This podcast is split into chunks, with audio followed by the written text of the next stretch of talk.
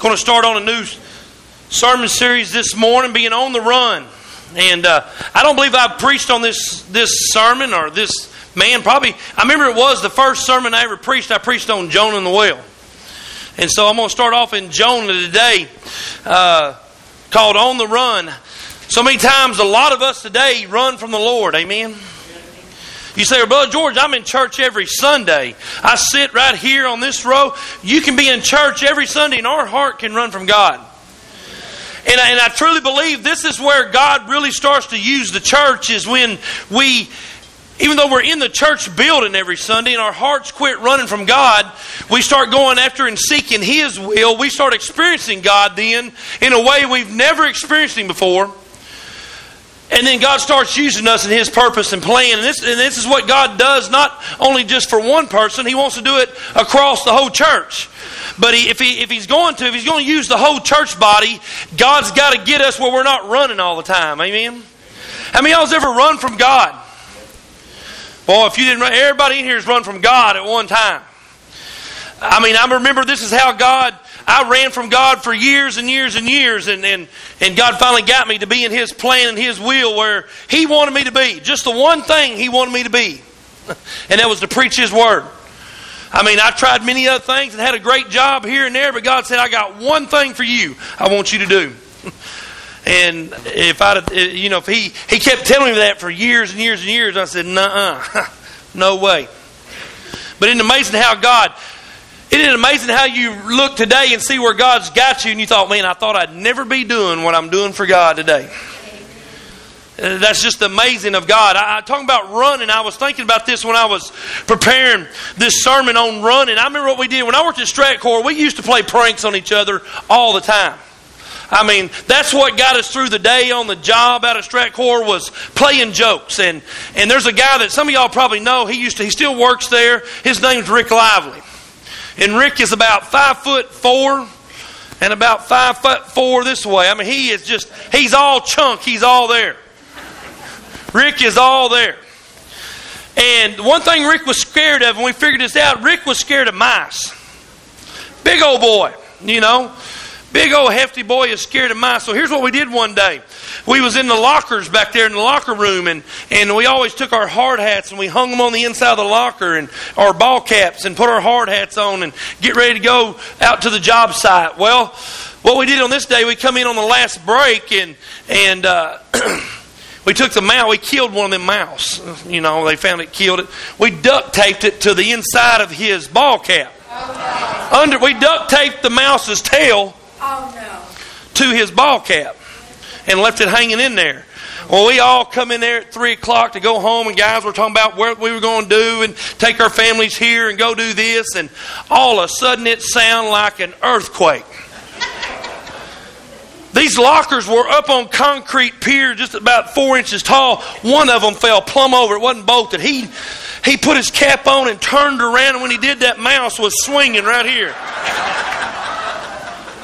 And the first thing he did was go backwards and he run into the lockers and he knocked one whole set of lockers off. He was running, doing all he could do to get away from that mouse. But that mouse was always right there.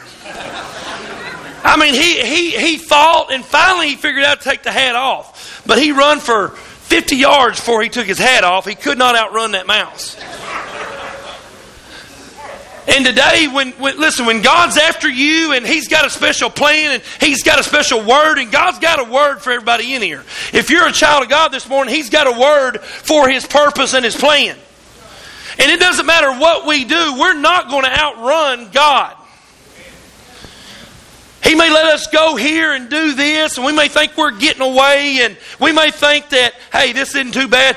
God, listen, if you're a child of God and He's got a word for you, and we run from Him, God is going to go after you with all His heart, all of His soul. He's going to go after you. He's going to go after you to try to get you to complete that word. And I want to read this in Jonah. I love, how many of y'all's, we've heard Jonah since VBS. I've heard Jonah the whale all my life, but it, it becomes so real when your heart is running from God. Look what it says in Jonah chapter 1. It says, Now the word of the Lord came to Jonah, the son of Amittai, saying, Arise, go to Nineveh, that great city and cry out against it, for their wickedness has come up before me. But Jonah arose to flee to Tarshish from the presence of the Lord. And he went down to Joppa and found a ship going to Tarshish. So he paid the fare and he went down onto it and to go with them to Tarshish from the presence of the Lord. But the Lord sent out a great wind of, on the sea, and there was a mighty tempest on the sea, so that the ship was about to be broken up. Then the mariners were afraid. Every man cried out to his God. Remember this. I want you to see how their tone changes. It says, Every man cried out to his God and threw the cargo and was in the ship into the sea to lighten the load. But Jonah had gone down into the lowest parts of the ship, and he had lain down and was fast asleep. So the captain came to him and said to him, What do you mean, sleeper? Arise, call on your God. Perhaps your God will consider us so that we may not perish. And they said to one another, Come, let us cast lots that we may know who this who caused this trouble has come upon us. So they cast lots, and the lot fell on Jonah. They said to him, Please tell us, for whose cause is this trouble upon us? What is your occupation? And where do you come from? What is your country and what of your people? I, you know, their eyes got big when he said, I'm a preacher. it was over with. In verse 9, and it said to him, I'm a Hebrew, and I fear the Lord, the God of heaven, who made the sea and the dry land. Then the men were exceedingly afraid and said to him, Why have you done this? For the men knew that he had fled the presence of the Lord because he told them.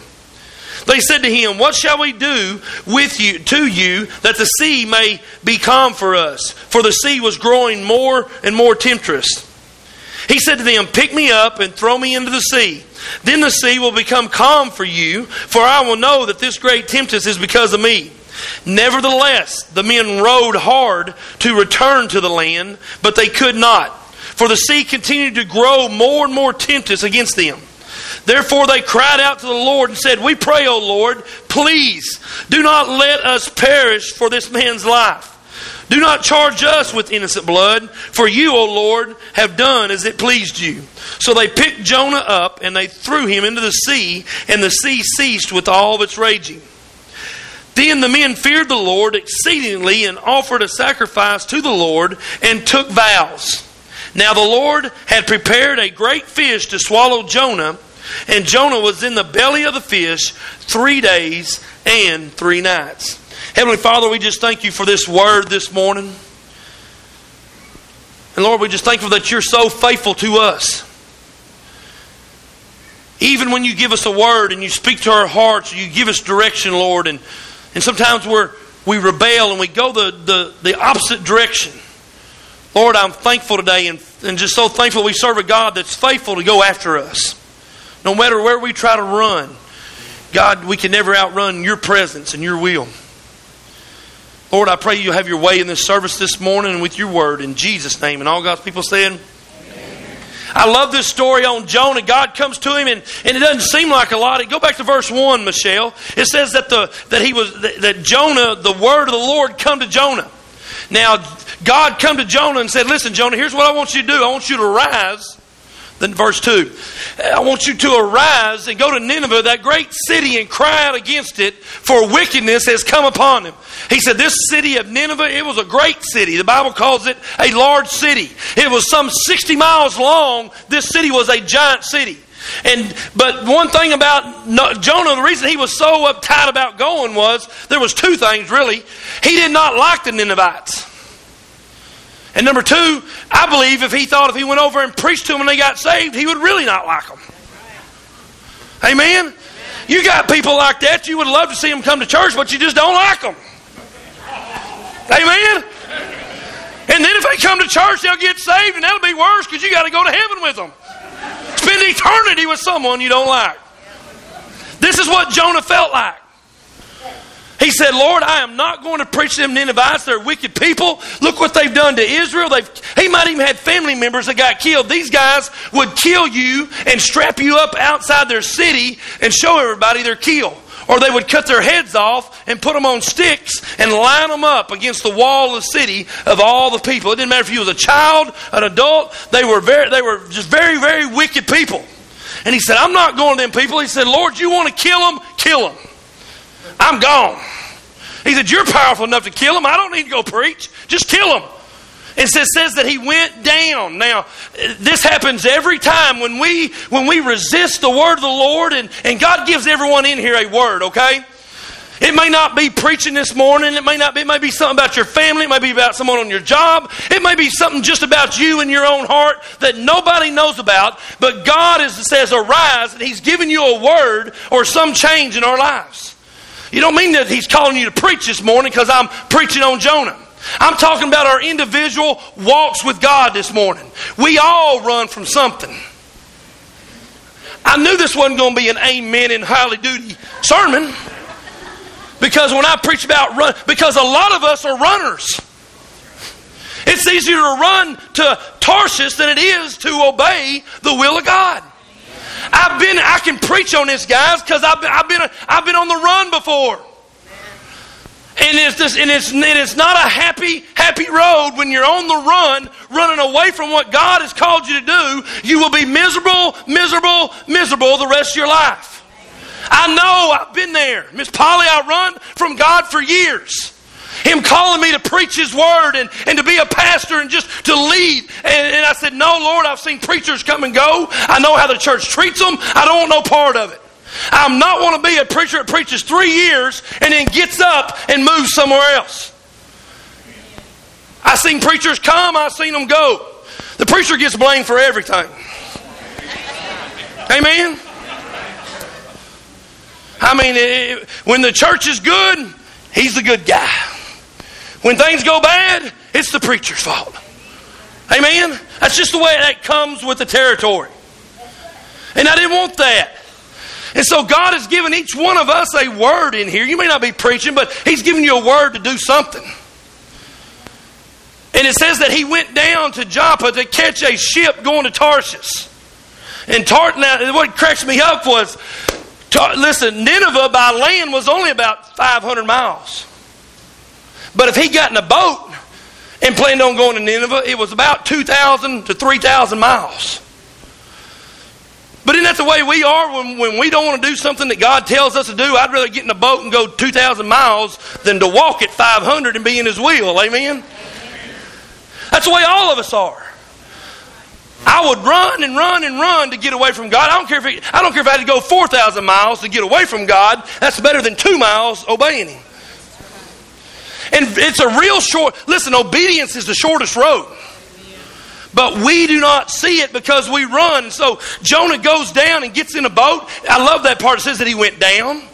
Ever since God called him and he rebelled, everything in Jonah's life went down, down, down. We're going to see that in a minute. He went down to Tar- he went down to Joppa, and it says that he had to pay a fare. And then when he got on the ship, it says he went down in the ship, into the bottom of the ship, and then they take off. Now they're they're out in this ship, and they get out in the middle. Of, I bet Jonah's thinking, "Man, I have, I'm not preaching them Ninevites. I don't like them. My dad talked about the Ninevites." They're mean, wicked people. God can just cast His judgment on them. I'm down here in the bottom of this ship. Now, this takes somebody to be really rebelling from God if you can go to sleep in the bottom of a ship. When a storm is coming, we're not talking about these little thunderstorms. We're talking about hurricane style winds. It says God, God made the wind come. You say, well, Brother George, did, did God do all this? God allowed all this to happen, created all this, trying to get Jonah's attention. But Jonah said, not doing it, not doing it. How many of y'all God has asked you to do something and you can come up with at least minimum 25 reasons why I don't have to do it. Sometimes when God, listen, sometimes I wonder why, God, you sure this is your will? I don't want to go to that person on the job and talk to them about you and the gospel. I don't like them. I just, just got into it with them last week. Lord, you apparently don't remember how they treated me like God's going to forget. He spoke it into existence, guys. He knows what we're going to speak before, we, He knows what's in our heart before we say it. He's not going to forget something that happened to you.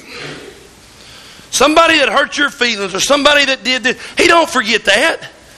God says, I don't want you to forget. I want you to get around it and continue to do my will. And so Jonah gets into, gets into this boat.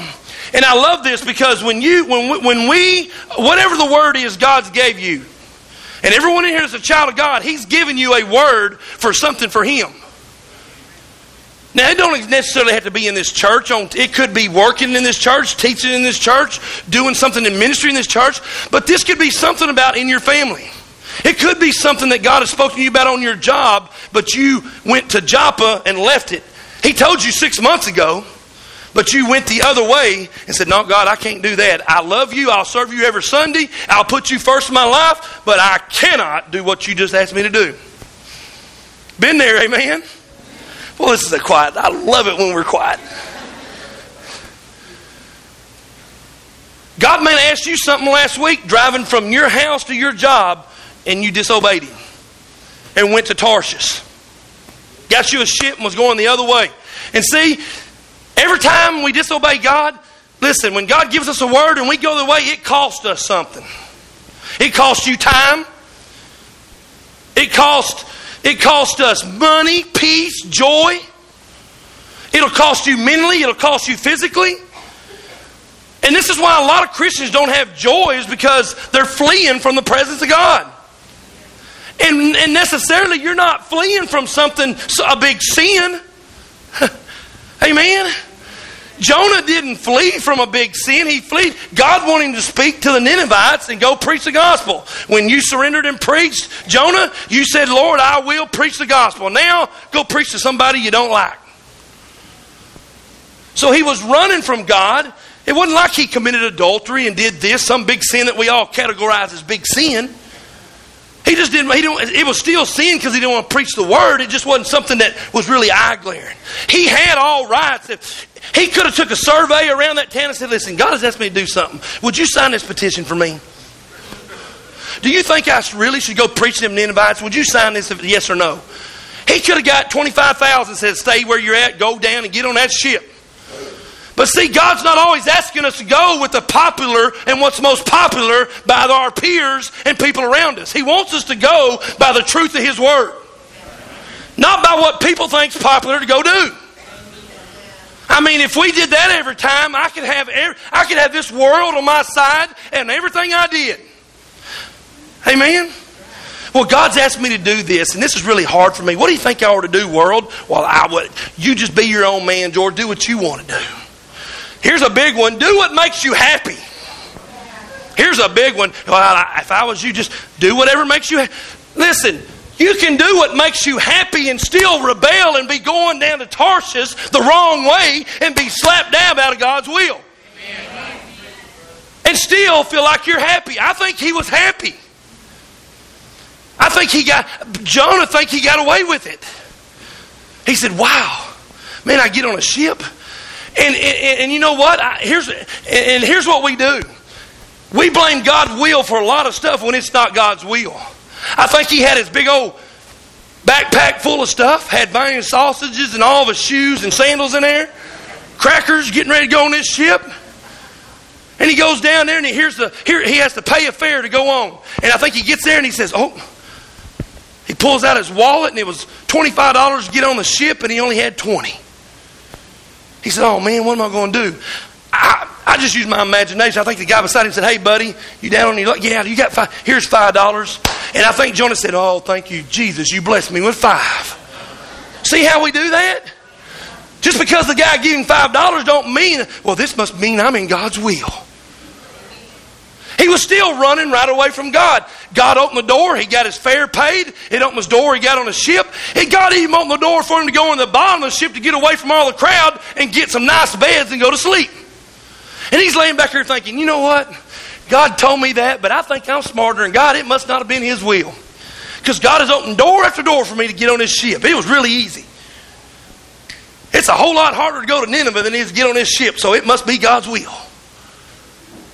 God's fixing to show him something. Amen. God will allow us and make us feel like we're happy. And He'll allow things to open and we'll still be disobedient going the wrong way. He's asleep in the bottom of the ship. Go to the, that one, Michelle, in, in verse. Uh, the mariner, then the mariner, he's in the bottom of the ship, and the mariners or the sailors said, Every man cried out to his God. They didn't cry out to thee, Lord. Okay? They weren't crying out to Jehovah God, the great I am. It was a different God than what Jonah was serving. It wasn't the Almighty I am. This is their God. And I love this. They change before Jonah does. It says that the, the sailors were afraid and every man cried out to his God and threw cargo. They're, they're throwing cargo and food and, and everything over the ship, boxes one at a time. They're about to drown. They're afraid. And it says that the ship was into the sea to lighten the load, but Jonah had gone down to the lowest parts of the ship and laying down and was fast. How far out of the will of God you got to be out of the will of God to fall asleep in the middle of a hurricane? Amen. I mean, to go down and to fall asleep in the middle of a boat during hurricane, uh, what's that one that hit? Katrina. Now, let me just put it to you this way. You got your little, let's say David takes his, uh, bat, his uh, where's his, not bass tracker, Ranger. Say David goes out there and it's a double decker Ranger, and he goes out there at bottom of, and Katrina's coming in on the sea, and David says, oh, George, go ahead and manhandle. I'm going down and take a nap. And I'm up there fighting, and I'm throwing his poles overboard. I'm throwing his lunchbox out. I'm throwing the anchor out. I'm throwing David, and he's down there just sleep. How far out of the will of God you got to be to sleep during a catastrophe? This tells me that Jonah is way out of the will of God. He can sleep when a storm is going on around him. Go to the next verse, Michelle. It says, So the captain, I love this. He's a preacher sleeping, and it takes a bunch of idol, idol worshippers that don't know God. They're lost. They don't know Jesus Christ. The captain comes to him and said to him, What do you mean? You're asleep. He says, Get up. Call upon your God. Perhaps your God will spare our lives or consider us so that we will not die. And they said to one another, Come, let us cast lots that we may know who's caused this trouble that's come upon us. So they, they cast lots, and the lots fell on Jonah. And they said to him, Please tell us, who causes this trouble upon us? Who is your what is your occupation? I love this. They're all they brought him up and woke him up, and they sitting there holding on the side of the ship, and they said, Who are you? And Jonah's going, Oh, I don't want to tell him I'm a preacher. I don't want to tell him I'm a prophet. Who are you? Why has this storm come upon us like this and almost going to kill us? And Jonah says, I'm a Baptist preacher. And that killed them in. And they said, What? You're a preacher down sleeping with this storm? You should be. We've been praying and praying. You're the one that needs to be praying. You're the one, you're the one that can give us the help. And Jonah was so far, he was so angry at God, he did not like the Ninevites. You would think he would kneel down right there and surrender to God and say, Heavenly Father, I am so sorry. I can't believe I took your word this far and rebelled this far and got away from you so far that I put these men's lives in jeopardy. That this sea come upon us and this storm, Lord, I, am sorry. He didn't say none of that. Instead of, instead of repenting, he says, throw me overboard. Now, how far from God do you got to be? All you got to do is bend the knee and ask for forgiveness, and you don't, I mean, so hard hearted that you don't like the Ninevites that you'd rather for them to throw you in the sea. Well, the guys in the boat said, No, we don't want to, you know, we're not killers. We just want you to pray. He said, I'm not praying. He said, I'm a Hebrew. I serve the God that created this sea, this storm, this boat. He breathed life into all of us. He's Jehovah Jireh, my supplier. He's Jehovah Rapha, my healer. He's Emmanuel. He said, I serve him. And he said, I'm not repenting, throw me overboard. And the guys, and this is just like a church group, somebody gets in trouble in church, they rebel, and what the first thing we want to do, we want to help them out. Amen? We'll make them repent. We'll help them repent. You can't help nobody repent. Amen? Amen? It says they took off and said, Here, we're not throwing you overboard. Everybody get a, everybody get a paddle. We're going to paddle this baby back to dry land. This is a giant ship. They said, We're paddling. Everybody get the paddle. It says when they went to paddling, this why it tells me that this wasn't just a regular storm. This storm wasn't physical. This was a spiritual storm that come upon that boat. And a lot of storms that we're in today, y'all listen. The lot of storms that just didn't happen be happenstance. A lot of storms and things that we're going through spiritually, they're spiritual storms that God is trying to wake us up. We have either rebelled, we have either run from Him. You may be on that boat today. You may be down in the boat saying, I'm not doing that. I'd rather be thrown overboard than say, I'm sorry. Been there, done that, bought that t shirt. I've told God many times, I'm a preacher. I ain't about to say I'm sorry. Amen. Especially when I didn't do nothing. Amen. How many of us ever got sucked into a problem and you didn't do it?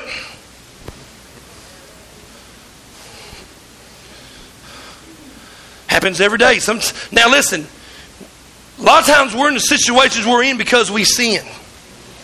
Okay, I mean, we just flat out sin and we're there because of our sin. But there's some things that people suck us into. And we get drawn into that and we we in the same storm with them. And I love, they finally said, Well, we're going to help you row and get you out of this. We're going to help you repent. We're going to help you obey. We're going to help you go on the. You, I found this out as a preacher years ago. You can't help nobody do that. Now, I can preach the word to them and say, listen, we need to repent. We need to go in this direction. This is what will happen when we do. This is when the blessings of God will come upon us. But if they're going to stand up and toenail it and rebel and say, I'm not doing it, then throw them overboard. Amen? Throw them overboard. Because when they do, it's a spiritual. You think it's funny? I'm preaching truth here. Sometimes to save a whole church to save your marriage. You can't make them come to God. You can't make them get saved. You can't make them repent. You can't make them say, I'm sorry. Amen? And so they said, well, they rode and rode and rode and rode, and it got stronger and stronger. And the thing about it is, when you're in a spiritual storm and you're rebelling and run from God, you're going to get other people in your storm too. And they're going to try to help you. They're going to try to pray with you. They're going to ask you to come to church. They're going to ask you to come to their Bible study. And the whole time, it's just getting hard. We'll help you with this problem. And the problem is, guys, I come to know I can only help so much. It's like an alcoholic. He's got to admit he's an alcoholic. That's the first step in AAA. Admit that you're an alcoholic. See, that's the hardest thing for us to do. Not calling you an alcoholic. The hardest thing for us to do is admit that God, I'm wrong. How many of y'all had that problem? Come on, you bunch of Halo Baptists, get your hand up. I know ain't everybody in here all holier now. I mean, I ask a question. How many y'all tell God that you were wrong? You have, have a hard time doing that? Oh, not us. We do it every day. Maybe not on the level of Jonah preaching to a bunch of Ninevites, but we do it in the simple little voices that God whispers to us. The little convictions we run to Tarshish. Nope, I'm not doing them, God. I'm not doing it. And then we wonder, and then we complain. We wonder why we're spiritually dead. We have no spiritual joy. We don't know why we can't feel God. It's because we say no. God's not going to force his way in. You ever seen that picture where Jesus in Revelation says, Behold, I stand at the door and knock? Did you ever notice it? Have you ever seen one in pictures? The doorknob's on the inside, not on the out. God is not going to force Himself into our lives and make Himself become more powerful, more real, more holy, more, more healing or anything until we open the door and let Him come in. That's just the God we serve, guys. Yes, He willfully sent His Son to the cross to die for us, but He is not going to break your door down to get into your hard heart. He's not going to. He wants it opened up and knelt down and say, Jesus, here I am. That's how you got saved. What makes it any different how we live our Christian life?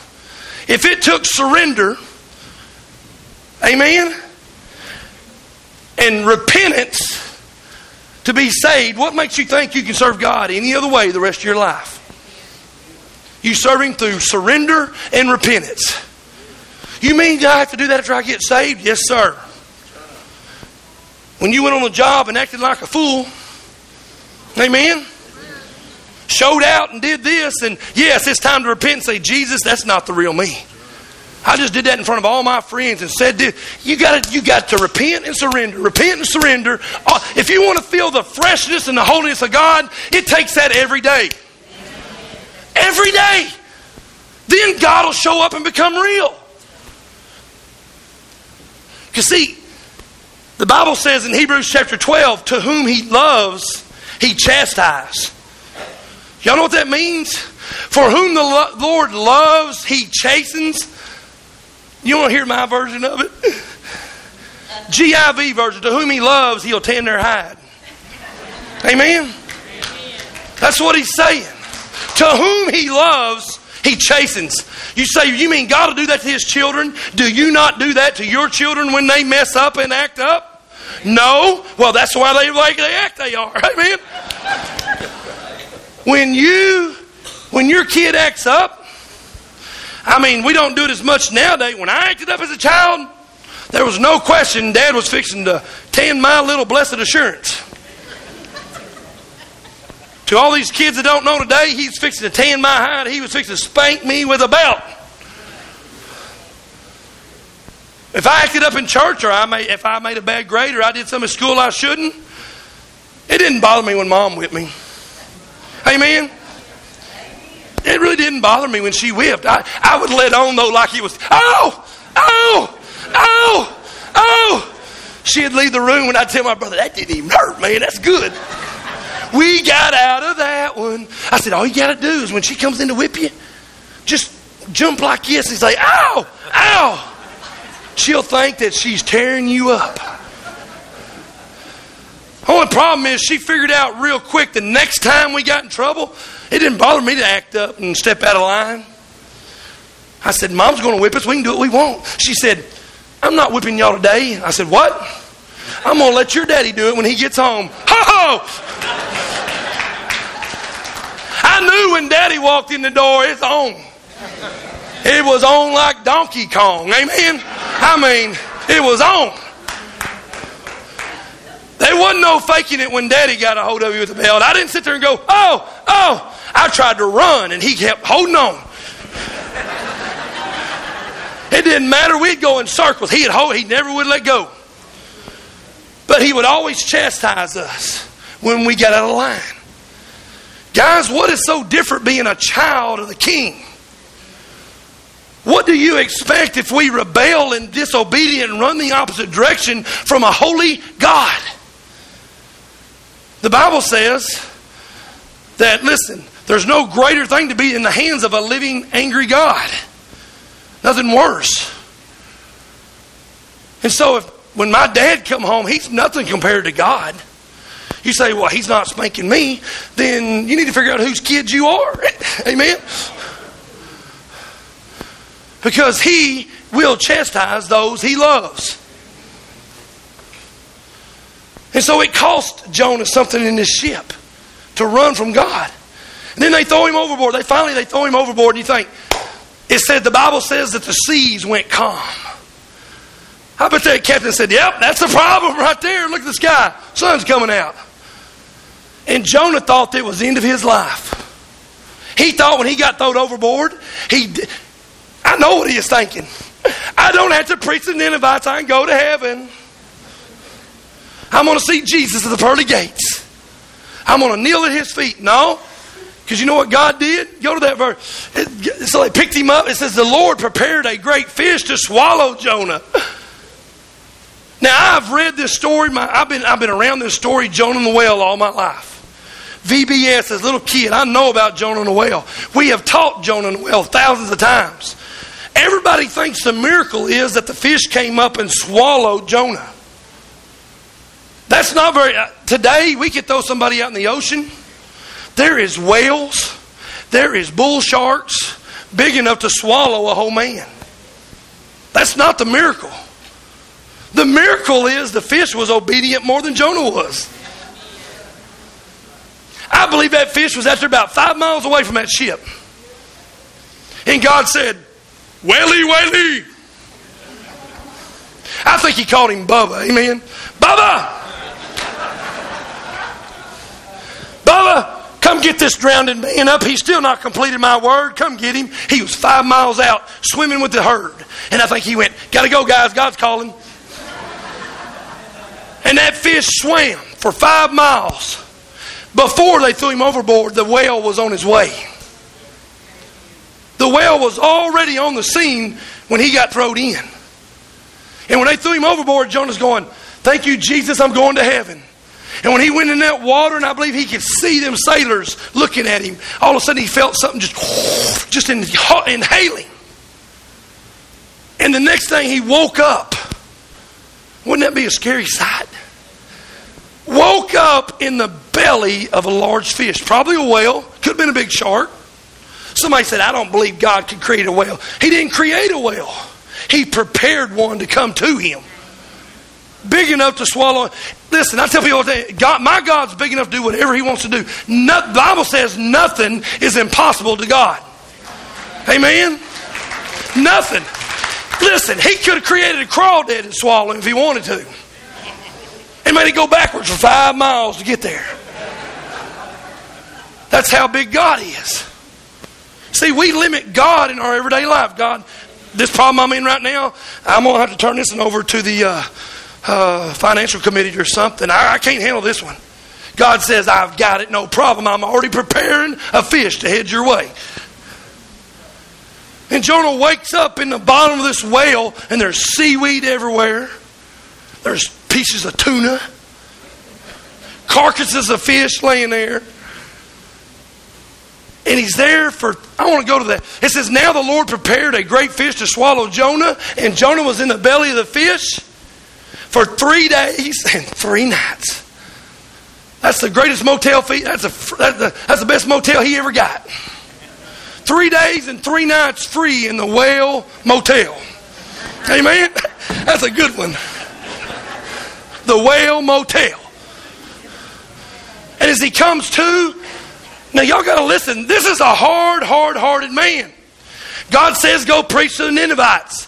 He says, No, Lord, I don't like them. I'm not going. I'm going to Joppa. He goes to Joppa and then go, he goes down to Joppa. Then he pays the fare and gets a boat and goes down into the boat. Then he's still rebelling, won't pray and won't pray and won't pray and surrender and repent. They throw him overboard. Now he's about to die from drowning, and a fish swallows him, and he wakes up. It took all of that then it starts off in verse 2, in chapter 2. Did I give you that one? Look what it says, the very first word. What's it say, guys? That's where God's trying to get you this morning. You may be running from God. It may be something small. May, I'm not saying it's preaching or teaching or leading up public, but it's something that God has destined you to do. He's going to do everything. He's going to allow storms to come. He's going to let you run for a while and let it feel good. Then a fish is going to come swallow you. Then we'll pray to God. It took all of this. Then Jonah prayed. And I, I don't preach on the next part next week, but here's what happened. That fish was swimming for three days and three nights. You know where I think it was going? toward Nineveh, I think it went back to the point of his disobedience. It went back to Joppa. I think it went back toward his point where he first disobeyed God. And can you imagine that fish swimming up there like that? He's praying. Y'all, y'all can read it. Read on in chapter 1 there at the end of, of his prayer of repentance. He repented. He didn't, now listen, he didn't say, I'm sorry. There's a difference. A lot of people are sorry for their sins, they just don't repent. There's a difference. There's a difference in saying, I'm sorry, Lord, and repenting. Repenting is turning and going the other way. Sorry is, I'm sorry, Lord, but I keep doing what I'm doing. Here's what Charles Spurgeon said He said, A true child of God cannot sin and sin successfully. A true, if you're a true child of God, you're going to sin. You just can't do it successfully without the conviction of God on your life, your heart, all the time. God may prepare fish for you. But can you imagine? I, am just, man, see, I like to imagine this stuff.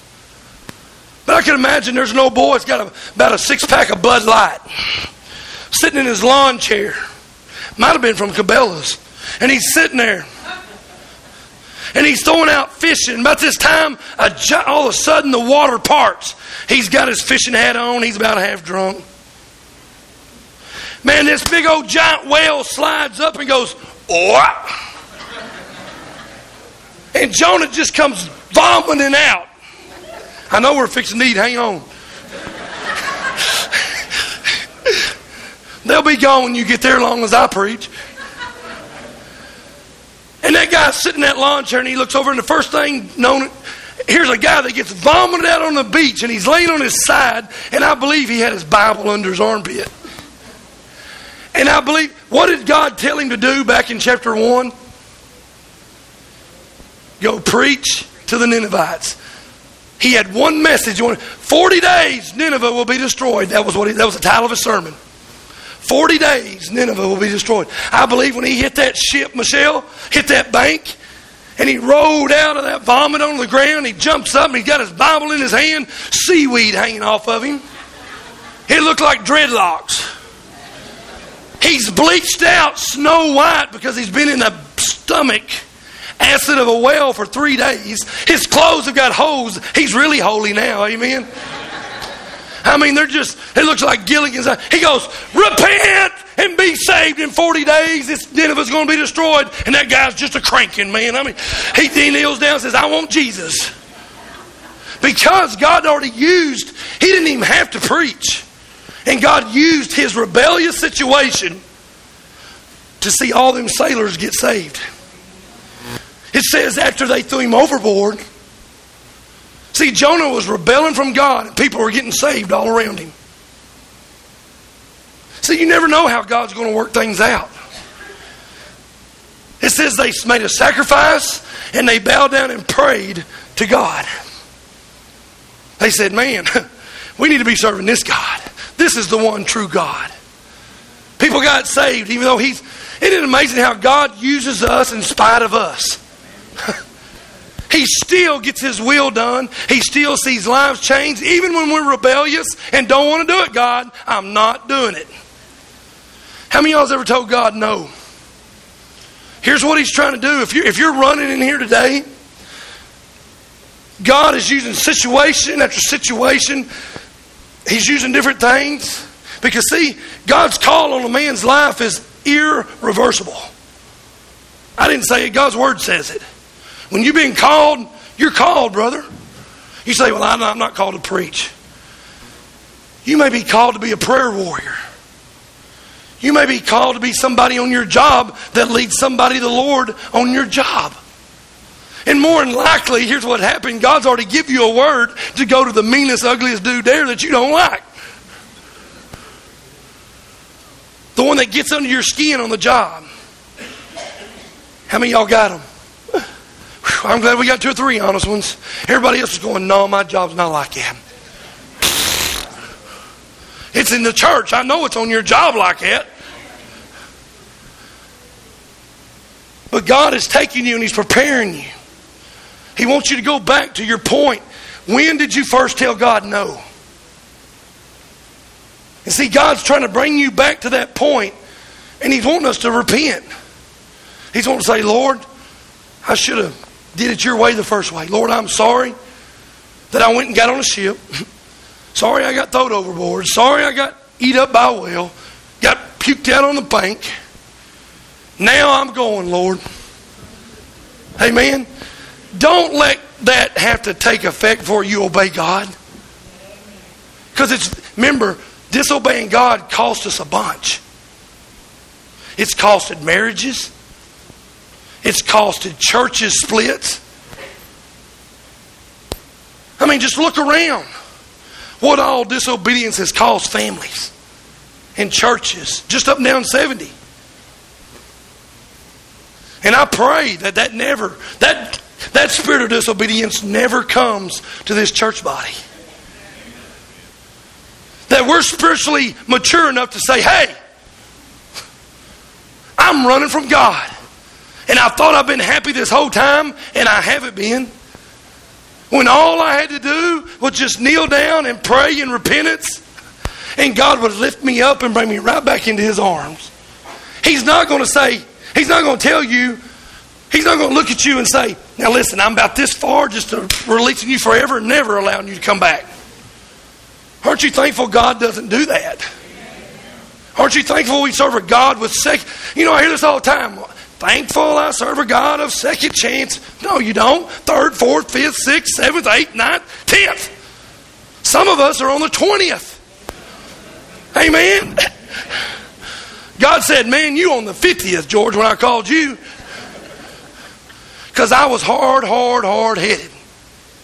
Did not want to preach.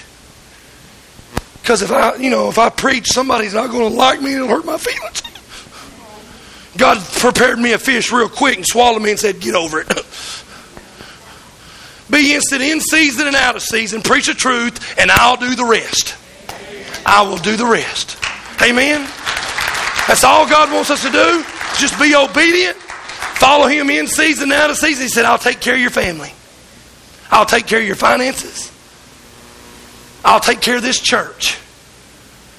Let's all stand quietly. Heavenly Father, Lord, I thank you for today. Lord, there may be someone standing here this morning that, that it was exactly where I was at 17 years ago of just on the run from God, not just for a month, but years running from God. Nobody ever knew it. My friends didn't even know. The church people I went with didn't know. But deep down in my heart, I was so far and so tired from running. Running, running, running. I was on the run of what God wanted me to do. And see, the devil's here today. This is what the devil wants us to do. He wants to cast fear. Because see, the Bible says God, we serve a God that He's love, power, and a sound mind. He, he, he's not a fear. If he's casting out fear, guys, it's not of God. We don't serve a God that gives us fear. And I don't know where you're at this morning, if you're running from something in your marriage, running something from your kids, running something that God has spoke to you to do in this church, on your job. But I know everybody has a heart in here. If you're a child of God, He has spoken a word in your spirit to do something for Him. Now, what did you do with that word when He spoke it? Did you run the other way? Or maybe you didn't run exactly right then. Maybe you just kind of easily, casually crept away from Him. You know what? God's still coming after you. If you're His child this morning, He knows where you're at. The Bible said He tried to flee from the presence of God. That was, He was trying to flee from the will of God. None of us can get away from the presence of God. I don't care if you go to heaven, you go to hell, no matter how deep and how wide, God is still there. And but, he, but the thing about God is today, guys, He's standing here with His arms wide open. He's not standing there with a stick ready to get onto you. He's there saying, I love you. I got so much more for you than what you've been running from. I got so much more. You want to experience my love and my joy and my peace and my happiness. You want to see me moved mightily by my spirit in your church and in your family. Quit running. Just be still this morning and know that I'm God. Listen to my spirit speaking to you right now. Listen to my words. I'm not here to hurt you, but I'm here to lift you up. He wants to lift this church up this morning. He wants this church body to leave here this morning encouraged, not discouraged. Amen. He wants you to be lifted up. He wants your marriage to be lifted up. He wants your relationship with your kids to be lifted up. not always fighting. He wants you to experience joy. And we got a lot of Christians in church today, guys, that aren't experiencing none of that Christian joy. They're worse. They, they look and feel and smell worse than a lost person. Isn't it time to let God turn that around this morning? And to let Him to have control and say, Come. He says, Come to me, all ye that are heavy laden, and I will give you rest. Come to me. My yoke is easy and my burden is light. Come and get that burden off your shoulder this morning. And, when, and they all, Jesus, come and have your way in this service this morning. And all God's people saying, Amen. Come this morning as we the altars are open. Come, don't run from God no more. Come and give it back to Him. He's standing with His arms wide open.